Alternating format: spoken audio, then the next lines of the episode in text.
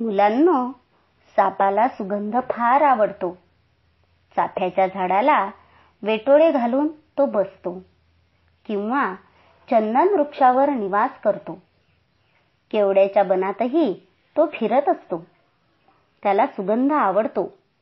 म्हणून भारतीय संस्कृतीला तो प्रिय आहे.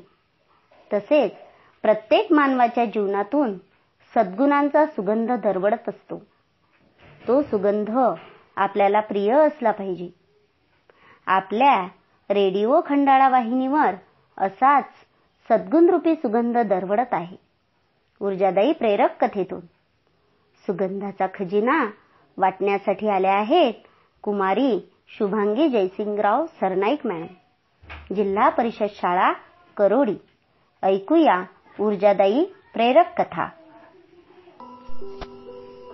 नमस्कार बालमित्रांनो. प्रेरक कथांच्या खजिन्यातून एक सुंदरशी प्रेरक कथा घेऊन मी शुभांगी सरनाईक आपलं सहर्ष स्वागत करते आहे. आजच्या कथेचं नाव आहे जीवन. एका प्रसिद्ध वक्त्याने हातात एकदा पाचशे रुपयाची नोट दाखवत आपल्या सेमिनारची सुरुवात केली.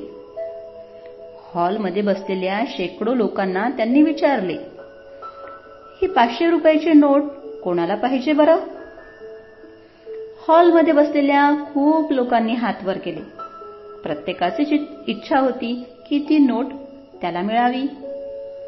वक्ता म्हणाला मी ही नोट या हॉलमधील एका कोणत्याही एका व्यक्तीलाच देईन. परंतु मला काहीतरी करायचे आहे. आणि त्याने ती नोट चुरगळली. अगदी चुरगळून टाकली. आणि म्हणाला आता ही नोट कोणाला पाहिजे? तरी सुद्धा हॉलमधील लोकांना नोट हवीच होती. बऱ्याच लोकांनी हात वर केले. वक्ता म्हणाला अच्छा आता मी आणखीन एक करू का? मग त्याने ती नोट खाली टाकली आणि पायाने तुडवली. पुन्हा नोट उचलली. आता ती नोट चुरगळली तर होतीच. पण पायाने तुडवलेली होती. त्यामुळे थोडीशी घाणेरडी झाली.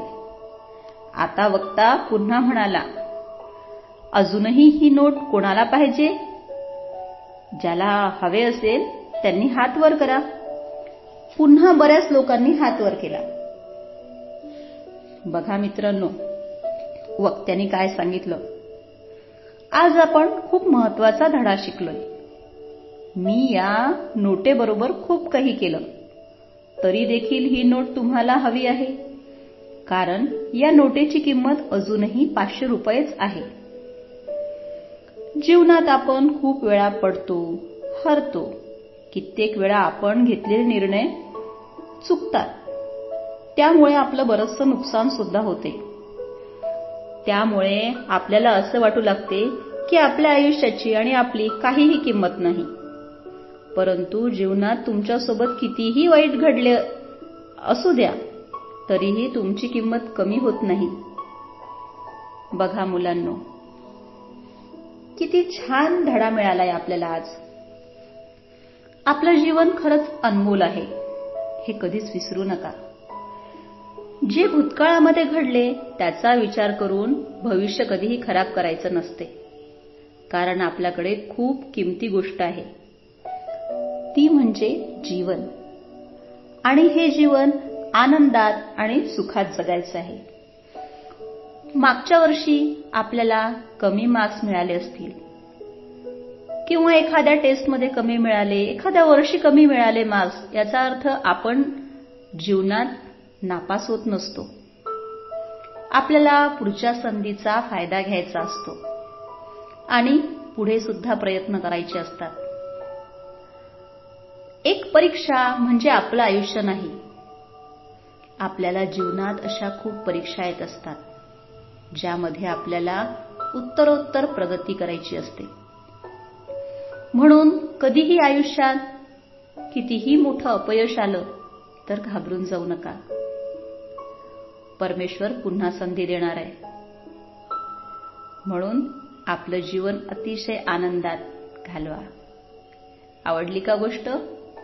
उद्या पुन्हा भेटू एका नवीन कथेसह नवीन ऊर्जेसह. तोपर्यंत धन्यवाद.